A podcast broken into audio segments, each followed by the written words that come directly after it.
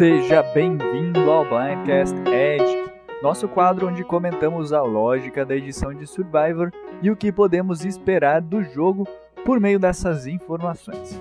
Hoje vamos comentar o sétimo episódio de Survivor David vs Goliath, There's Gonna Be Tears Chat. Como sempre, vamos comentar individualmente cada um dos participantes. Depois, iremos fazer uma análise geral observando nossa tabela geral do EDIC, assim como nosso ranking de controle e de contenders.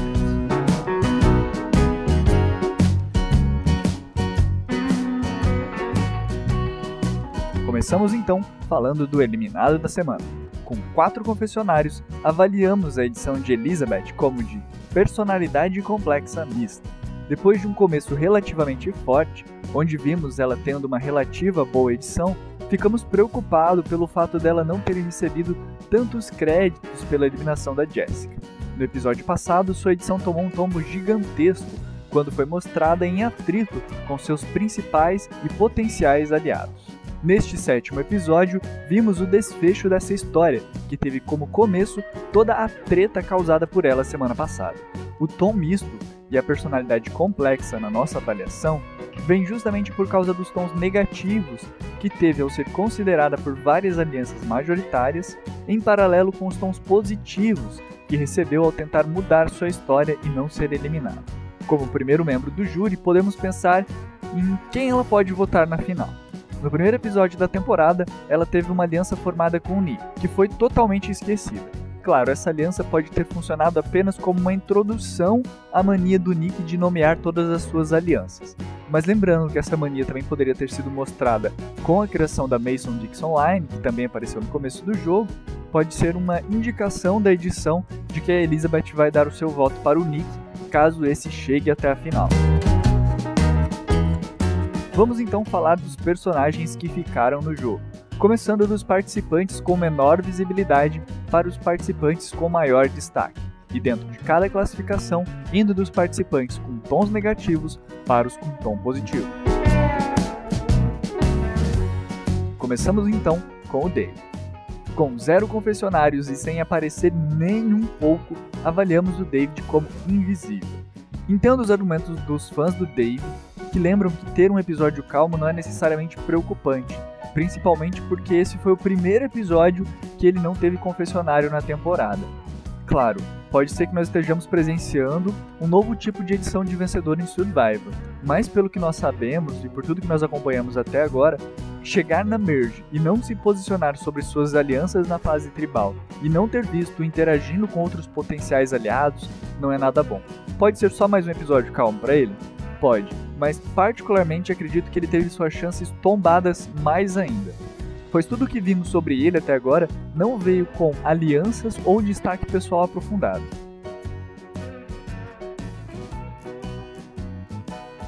Seguindo então, temos o John. Com dois confessionários, teve a sua edição avaliada como de Under the Rain. Ele até apareceu bem nesse episódio, foi visto tendo opinião no começo e depois como responsável por tomar as rédeas e tentar acalmar a Angelina. No entanto, de maneira geral não teve muita complexidade e praticamente não teve influência nas decisões sendo tomadas agora. Pensando a longo prazo, essa não é uma posição ruim para se encontrar na Merge, pois sendo subestimado, pode acabar indo longe até o momento em que possa começar a jogar mais seriamente para garantir um lugar no FTC. No entanto, não é isso que eu imagino que vai acontecer. Até porque três episódios seguidos como Under the Radar não é nada bom para um candidato a vencedor.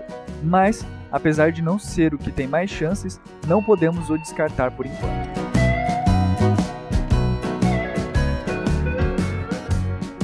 Agora, pela primeira vez na temporada, sem ter uma avaliação de personalidade complexa, o Nick. Com apenas um confessionário, avaliamos a sua edição como de middle of the road, o que o deixa numa posição muito parecida com a de John nesse episódio. Ter um episódio calmo depois de uma fase tribal atribulada é natural. O que pesa contra ele é o fato de não vermos as coisas acontecendo como ele previu. Como no segundo episódio, quando previu a eliminação da Lisa e a Jessica foi eliminada. Ou posteriormente, quando vimos ele falando que queria que a Angelina saísse do jogo, para depois vermos a Lisa sendo eliminada. Além disso, não conseguimos ver ele explicando sua posição em nenhuma dessas situações, em especial agora, neste episódio, depois da eliminação da Lisa. Embora eu até ache que ele possa chegar na final e receber votos, não sei se suas chances são realmente boas. Como falei no Blindcast Live, a sua edição me parece perfeitinha demais, sendo personalidade complexa a fase tribal toda. E fora o conteúdo pessoal que teve no primeiro episódio, em nenhum outro momento ao longo desses sete episódios nós nos aprofundamos sobre o que realmente conhecemos do Nick como pessoa.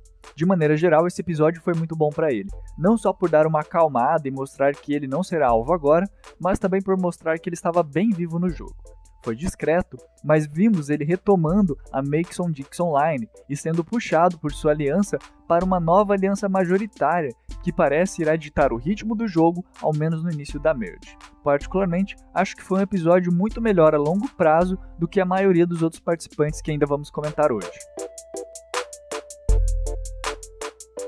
sigamos para o meio da estrada. Com um confessionário, avaliamos a edição de Core como The Middle of the Road. Muitas pessoas colocaram como over the top por causa da sua cena meio bêbado no banquete da Merge. Mas, gente, beber em si não é algo que eu acho que seja over the top. Beber é algo normal em Survivor e ele não chegou nem perto de ficar igual ao Ty, o Brett ou Kate em temporadas passadas.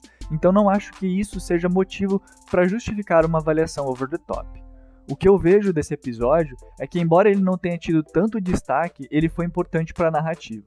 É interessante ponderar por que mostraram ele falando de eliminar Elizabeth, sendo que posteriormente ela mesma, a própria Elizabeth, acabou chamando a atenção para si ao tentar colocar o alvo em dentro. Não sei se essa cena do Cor poderia ser cortada e manteram para mostrar que o Cor estava envolvido com os Goliaths, ou se foi apenas para ajudar a ir construindo a eliminação da Elizabeth. Pensando no primeiro caso, é algo bom para o jogo dele mas pensando que ele tem recebido apenas edição circunstancial nessa temporada, acredito que seja mais o segundo caso, o que não é nada bom para chances já quase inexistentes dele. Outro Middle of the Road foi o Mike, que teve um confessionário e avaliamos sua edição como de Middle of the Road. Nesse caso, também vejo similaridades com a sua situação com as situações de Nick e do John que citei antes. Um episódio mais calmo, onde ele toma as rédeas e chama o alvo para si, pode ser bom a longo prazo e um sinal de que ele ainda tem história para contar.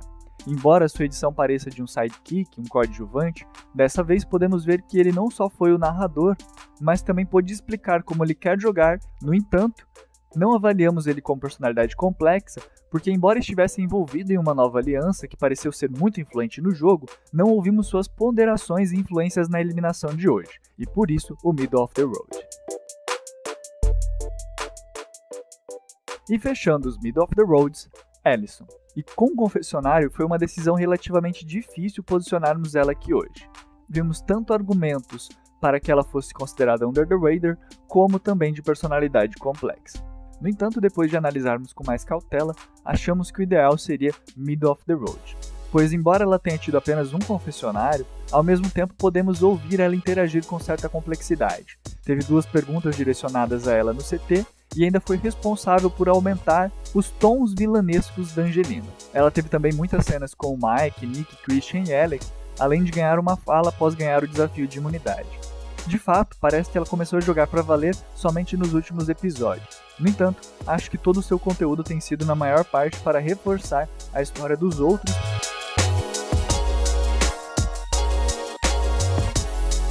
Vamos então para os over the top. Começando pela Angelina.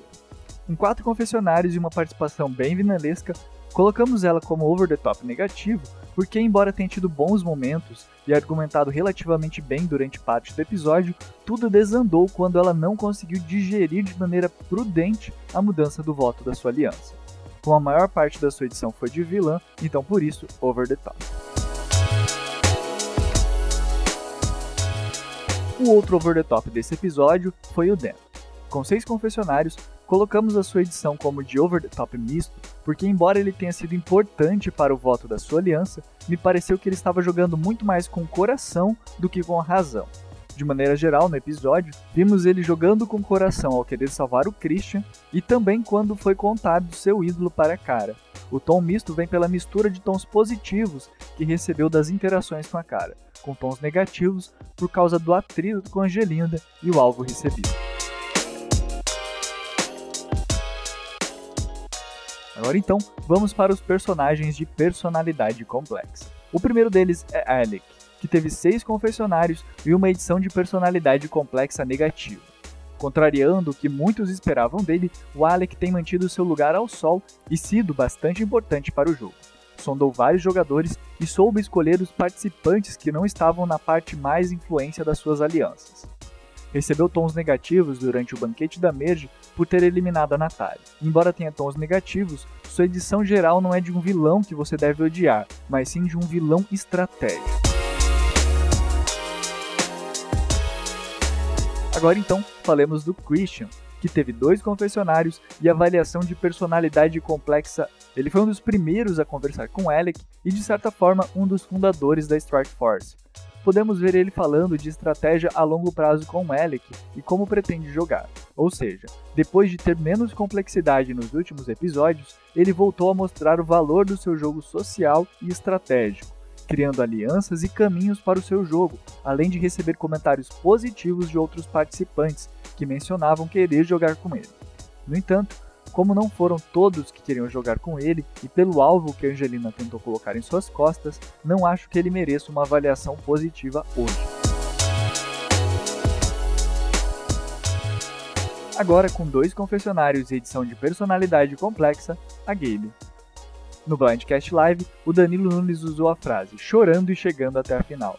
E de fato, embora o conteúdo dela seja muito emocional, beirando over the top, não podemos negar que não foi sem complexidade e sem estratégia. Sua emoção durante o Conselho Tribal foi extremamente pontual e, embora talvez os demais competidores não vejam, Gabe fez um gerenciamento de relacionamentos muito melhor que Angelina, ao usar a sua emoção para gerar empatia com os demais. Nisso, acho interessante observarmos que sempre recebemos comentários muito positivos sobre a Gabi, sejam falando como gostam dela ou de como ela poderia ser perigosa. Edição que recebeu após a eliminação da Jessica, por exemplo. Observar isso é interessante quando notamos que Christian tem uma edição similar, mas que quando se trata da game, geralmente é com tons de proteção para com ela. Essa forma de edição pode nos indicar algumas coisas interessantes, como por exemplo, que em algum momento é bem provável que essa aliança sofra um grande choque. Caso a Gabe consiga fazer um big move contra o Christian no momento certo, no F5 ou no F4, pode ser que ela se garanta como a vencedora da temporada.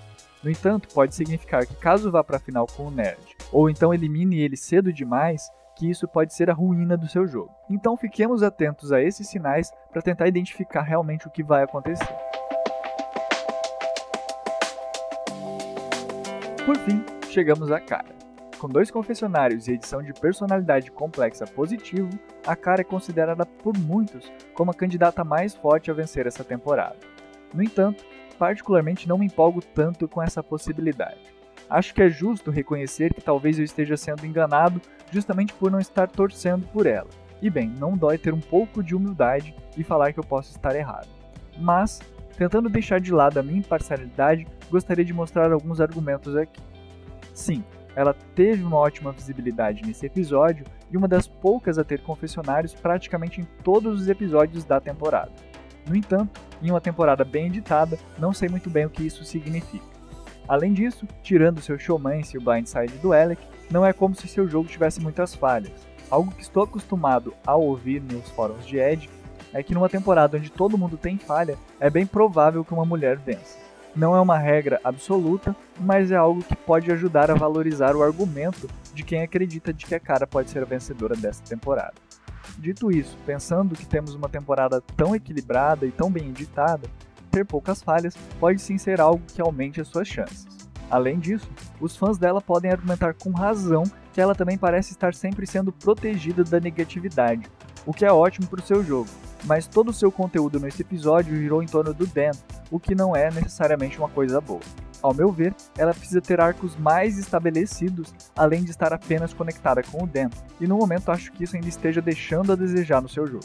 Porque ao meu ver, tirando essas cenas é como se seu episódio tivesse sido quase invisível, o que em si seria bem preocupante para um episódio da Merge. O que eu quero dizer é o seguinte: a edição da cara em torno do Dan nesse episódio faz sentido. Nós começamos com ele na P1 e depois, mesmo com ele se separando na Swap, o Dan continuou mencionando ela e tudo indica que eles vão ter influência um no jogo do outro. Então precisávamos ver eles se reunindo na Merge para dar continuidade a esse enredo. Teria sido bem estranho se eles não tivessem se reunido como a Ashley e o JP em temporadas anteriores. Justamente por essa reunião, os tons positivos que recebeu do Dan e a música que tocou em suas falas que atribua a ela o tom positivo. Além disso, desse arco, a única coisa construtiva para o jogo da cara, ao meu ver, é que quando Dan começou a ficar em pânico e nitidamente jogar de forma perigosa, a cara discordou e foi mostrada tendo sua própria opinião. Nisso, jogo a seguinte pergunta para vocês: seria a cara a Amber desse Rob?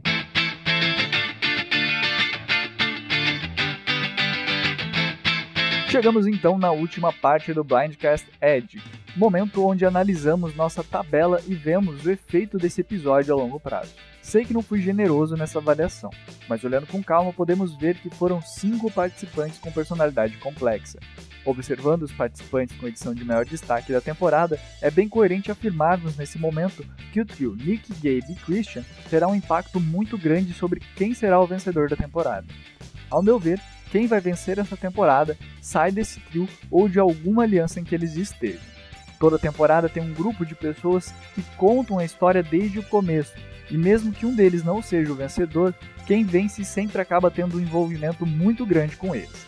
Com essa linha de pensamento, eu separei para vocês os personagens principais das últimas temporadas e quem ganhou a temporada. Como podemos ver, nem sempre o vencedor sai desse grupo que ganha maior destaque da edição mas é sempre alguém que está vinculado de alguma forma a esses participantes. Assim então, chegamos ao nosso ranking de controle. Carl assume a liderança temporária, apesar de ter uma edição relativamente fraca. Seu primeiro lugar é atribuído ao fato de ter o anulador de ídolos e de ter se aliado a uma aliança intertribal poderosíssima, sendo mostrado interagindo bastante com o Dan, que tem dois ídolos. Justamente por isso, o Dan vem logo atrás. Do restante, não tivemos outras grandes alterações. Talvez o que mais assuste seja a posição do Alec, onde você provavelmente vai perguntar: mas por que, ele não subiu mais? Bem, apesar de parecer estar bem posicionado tanto com os Goliaths como na sua nova aliança intertribal, da qual de certa forma foi um dos fundadores, me parece que ele não está tão ciente de como essas alianças estão tão misturadas. Um exemplo é o Christian, que tem ligações tanto na aliança Stark Force como na aliança liderada por Danny John. Por isso, pela falta de mais relações com visibilidade em uma temporada onde tem aliança torta e a direito, que coloca o Dave, Alec e Allison um pouco mais atrás e com menos influência no jogo. Destaque também para Angelina, que poderia estar melhor caso não fosse a forma com que ela conduziu seu jogo depois de terem descartado a estratégia dela. Assim como também por como foi tratada pelos participantes que a colocaram como um alvo, em especial por tudo que aconteceu no Conselho Tribal.